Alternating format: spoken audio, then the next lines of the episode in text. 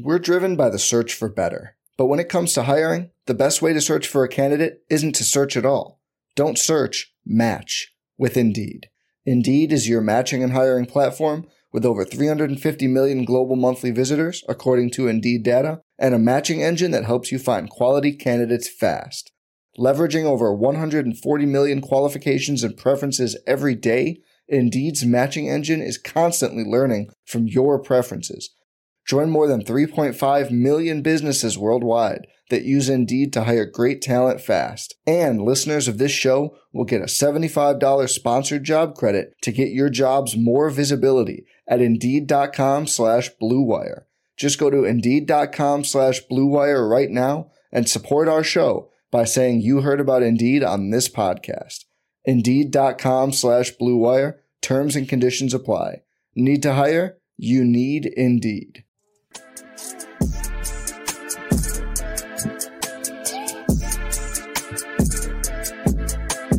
Start for the win. It's good! Pokushevsky takes flight as SGA plays through the contact, banks it in on the foul. What's up, everybody? Welcome to the Uncontested Postgame Show, brought to you by the Blue Wire Podcast Network. I'm your host for the night, JD Silva. Folks, Thunder knew I was hosting tonight. They told themselves pregame, hey, the audio guys got the postgame tonight. Let's just play another shitty game. Another one. And that's exactly what tonight's game was, to be honest. The Thunder lose in Minnesota on the second night of a back-to-back. Really tough offensive performance. They lose 102 to 132 on a night where Shai Gilgeous-Alexander fell all the way back to earth after just tearing up the league since the All-Star game. He was the leading. He had scored more points than anyone else from the All-Star break until yesterday. And then tonight, he scores 8 points, picks up three rebounds and 8 assists after scoring all those points and looking just exceptional. So I want to break down why this happened to Shai tonight and what Minnesota did to cause such an outcome. So, to get started, here was our starting lineup for the night. It was SGA, of course. Trey Mann was announced that he twisted his ankle, another lost ankle on this Thunder roster. So it was SGA, Lindy Waters, Aaron Wiggins, Darius Bazley, and Isaiah Roby. That was the starting lineup. So, beginning with that, Malik Beasley came into tonight and was immediately on fire. Malik Beasley actually broke the Timberwolves franchise record for threes made in a single game with 11 threes. So Beasley finished with 33 points. He only made those threes tonight. People just can't stop hitting an extremely high percentage of threes against OKC. A couple nights earlier this week, Bogdanovich from Utah hit 10 threes on OKC as well. So that's been tough. It's definitely brought what was a great defense with the Thunder down right back to the middle of the pack, where I kind of assumed they would be at a certain point. What was funny about this game is that a lot of the other stats were really, really close. Like, Minnesota was not beating OKC considerably in many stats. Rebounding was close. It was 48 to 42 in Minnesota's favor. Assists, there was some discrepancy there. It was 34 assists to Minnesota to 26. Beyond that, turnovers, OKC had one more turnover, points in the paint identical, fast break points identical.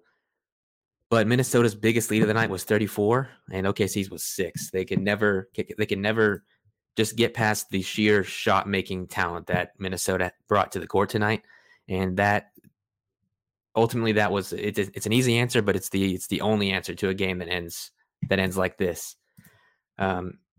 Defense definitely struggled. Not many shot makers on the floor, of course. You have some guys out on the floor that in theory are supposed to be able to make shots. You know, you have SGA, who's been driving, unlike anyone else in the league, has been driving to the rim as of late, making an extremely high percentage of his looks. The deal with SGA tonight, though, was any time he would touch the ball, Minnesota knew there was no one else that was out on the floor that could also handle the ball, that could also score. So Shai would touch the ball, and immediately at least three guys would swarm him, facing triple teams at least anytime he would enter the paint. So the only shots Shai was getting were he could drive and get fouled. He could drive and turn the ball over, which he did four times tonight, or he could take like a step back three. I say he had four turnovers. Shai was making, I think, the right reads, the right passes all night. But whenever you have Lindy Waters, Aaron Wiggins, who I'll get to in just a bit. Aaron Wiggins actually had a great night. He was one of the lone bright spots, I think, on this Thunder roster tonight. Darius Bazley and Isaiah Roby, it's tough. You're not a lot of shot making. This team has had a ton of injuries. They announced 3 surgeries yesterday, the day before. So the injuries have piled up, and ultimately it's going to help this team's record be worse and worse as this season goes on and kind of dwindles out.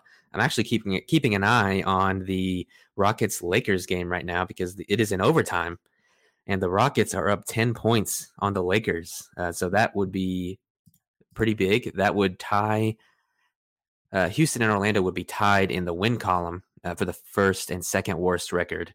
So Houston, assuming they win this game, there's about 2.5 minutes left. Houston would be 17-49, and Orlando would be 17-50. I was keeping an eye on a Detroit game. They were up on Chicago in the fourth, and they ended up losing that one. So OKC is still 2 games up in the win column on Detroit. So just something to keep an eye on. Let's keep going through this game. One thing that I wanted to point out on Minnesota's side, I really thought Karl Anthony Towns would have like a massive night because OKC didn't have much size down low. It was basically the tandem of Bazley and Roby. Olivier Sarr was subbed in and just picked up a bunch of fouls immediately. That was all the size OKC had, and I really thought Karl Anthony Towns would just kind of shove those guys into the post and get a ton of points, but Cat only finished with 13, 11, and 4.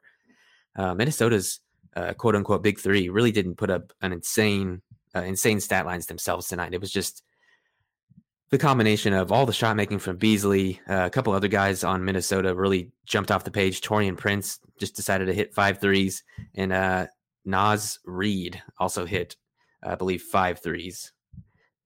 2 threes, but he was 5 of 8 from the field.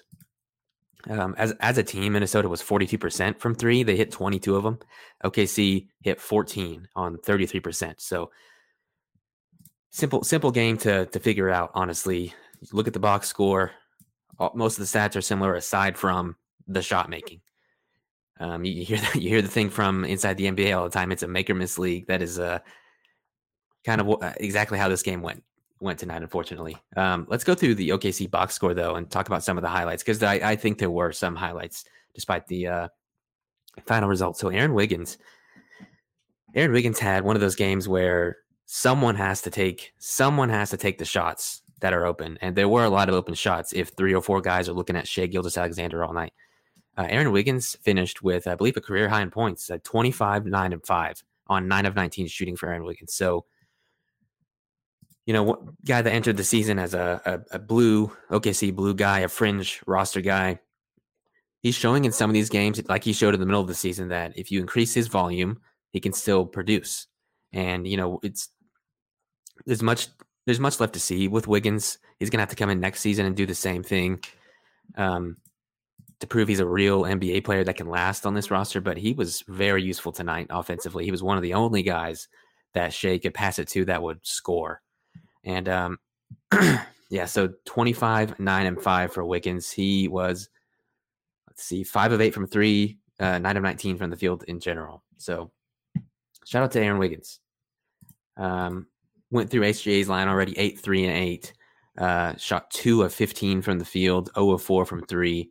Had 4 turnovers. Really tough. I said Wiggins was one of the guys, and I'm going to just have some highlights on in case you guys are watching, so you can watch it at the same time.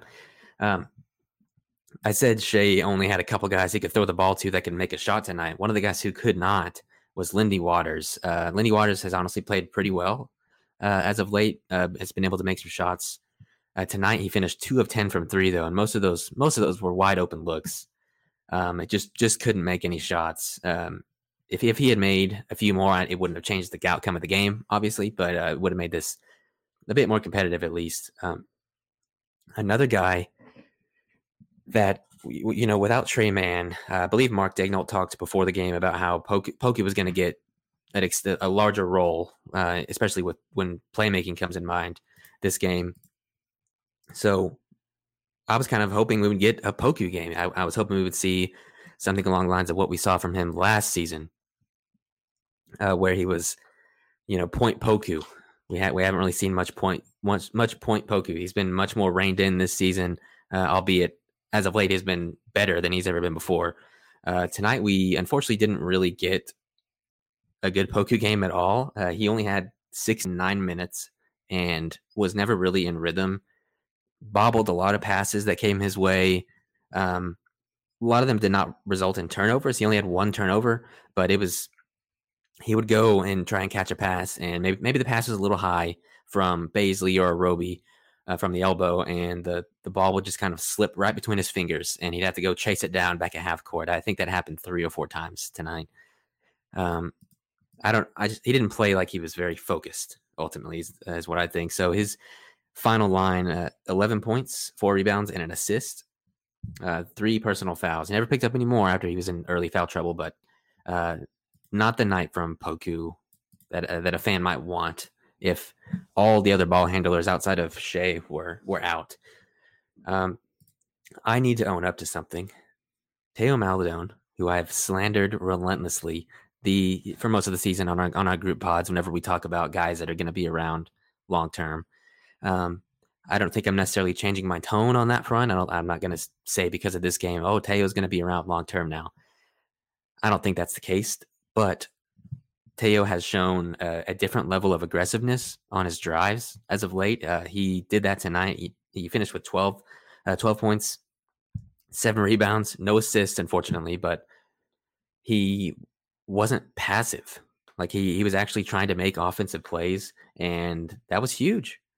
Just to see that aggressive, he would drive down the middle of the lane. He would take contact and finish through the contact. He tried to take some fast, like above the break threes. They didn't work out. I think he just made 2 threes tonight. He was 2 of 5. So not terrible. And I'm glad he's taking them. I hope he keeps taking those shots because we're driven by the search for better, but when it comes to hiring, the best way to search for a candidate isn't to search at all. Don't search, match with Indeed. Indeed is your matching and hiring platform with over 350 million global monthly visitors, according to Indeed data, and a matching engine that helps you find quality candidates fast.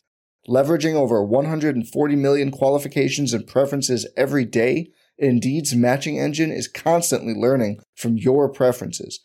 Join more than 3.5 million businesses worldwide that use Indeed to hire great talent fast. And listeners of this show will get a $75 sponsored job credit to get your jobs more visibility at Indeed.com/Blue Wire. Just go to Indeed.com/Blue Wire right now and support our show by saying you heard about Indeed on this podcast. Indeed.com/Blue Wire. Terms and conditions apply. Need to hire? You need Indeed. The Teo that we were seeing for much of this season was just not an NBA player. He was a guy that was going to be out of the league probably next season unless he did something. And at least he was doing something tonight. So I'll definitely give him that. For those of you watching, if you guys have any questions about this game, feel free to drop them in the comments here, and I'll go over those. Hopefully you guys are enjoying the highlights we've been playing during the shows. I've been trying to incorporate the NBA YouTube highlights kind of as we're talking about the post game. So hopefully you guys enjoy that. Let's check up on the Lakers game. Yes, the Rockets did close out that game. So the Rockets win 139-130 over the Lakers tonight. Putting the Rockets, let's see. So the Rockets dropped to the 2 spot in the lottery rankings because they have 1 less loss than Orlando. So the Rockets 17-49 now. Tonight could have ended up a lot better in the tank standings. Had Detroit won, I think OKC would have only been 1 game up at that point, but that's the way it goes. Alexander, how did Poku do? Poku got in early foul trouble tonight, picked up 3 fouls in 9 minutes, fumbled a bunch of passes, and never really got in rhythm. I liked the shots Poku was taking. He was taking open threes, I think. He was trying to make the right passes, but it was just kind of one of your traditional, not super focused Alexei Pokushevsky games. So that was tough. Let me make sure there's nothing else major to go through on the box score tonight. That was mainly it. I wanted to give props to Minnesota, actually. Minnesota fighting for the 6th seed in the West after missing the playoffs so many years in a row outside of that one Jimmy Butler season.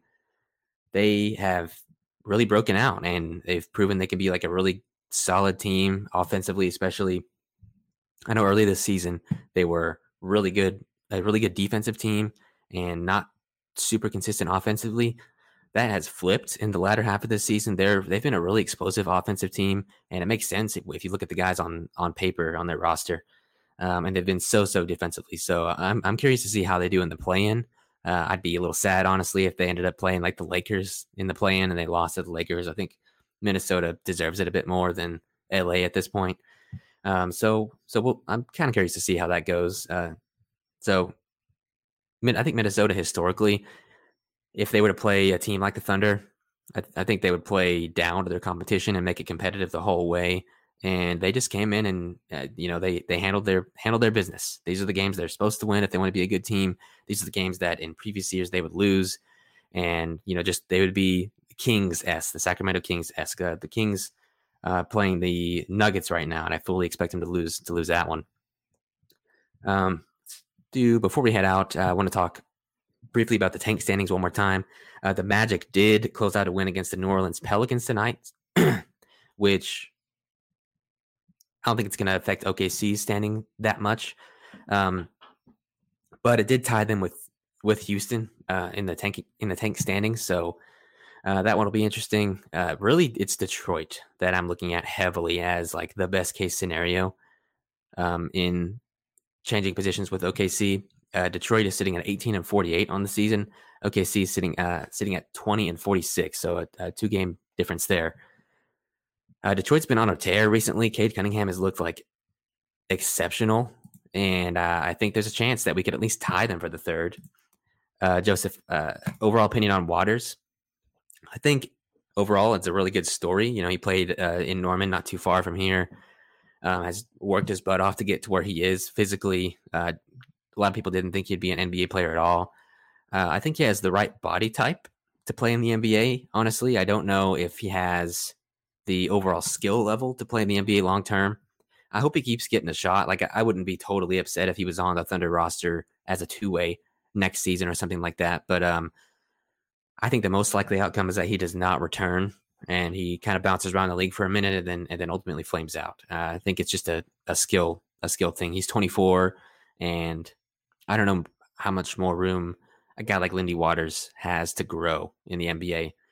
He is I talked with, Jacob on our Sunday show. He is in theory the guy the Thunder, the mold of player that the Thunder wants on this team long term, as far as being a big wing that can make the right passes, that is athletic, that can play a bit of defense, that can make shots.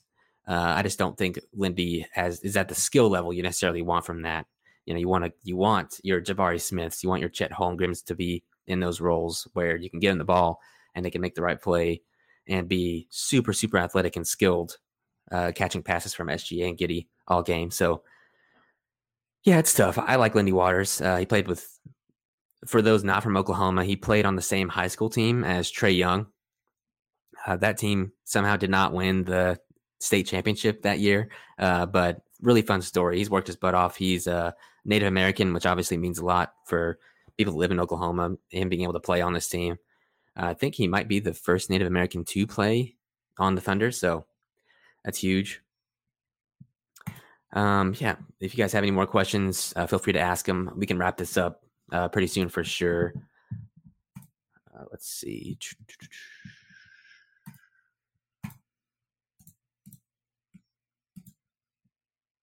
I always think it's fun to run through after a full slate of tanking teams. I always think it's fun to run through Tankathon a couple times just to see. Oh, great. Maybe I should just do it once. The Sacramento got the first pick and OKC got the sixth pick that time. So maybe I just don't touch Tankathon anymore. Seems like bad news. A couple other highlights throughout the NBA tonight before we head out. I know this was not the most exciting game for OKC fans, so I can at least give you a kind of a brief look around the league.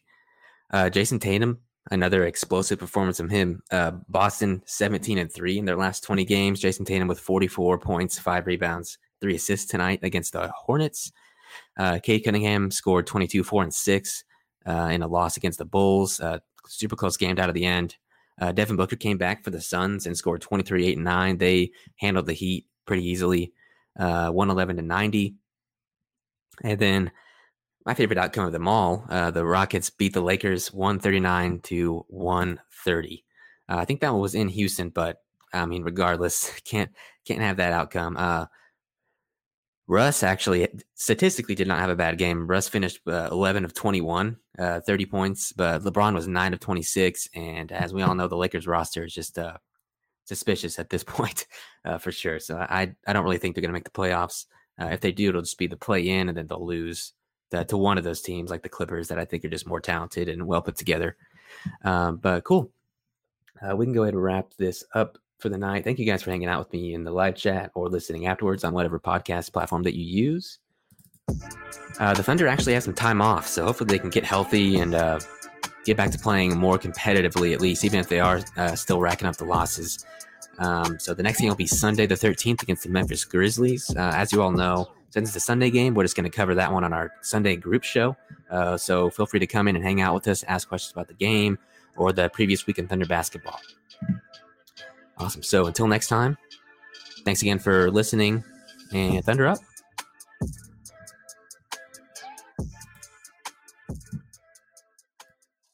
Every fan knows the right player in the right position can be a game changer. Put LifeLock between your identity and identity thieves to monitor and alert you to threats you could miss. Plus, with a U.S.-based restoration specialist on your team, you won't have to face drained accounts, fraudulent loans, or other losses from identity theft alone. All backed by the LifeLock $1 Million Protection Package. Change the game on identity theft. Save up to 25% your first year at LifeLock.com/aware.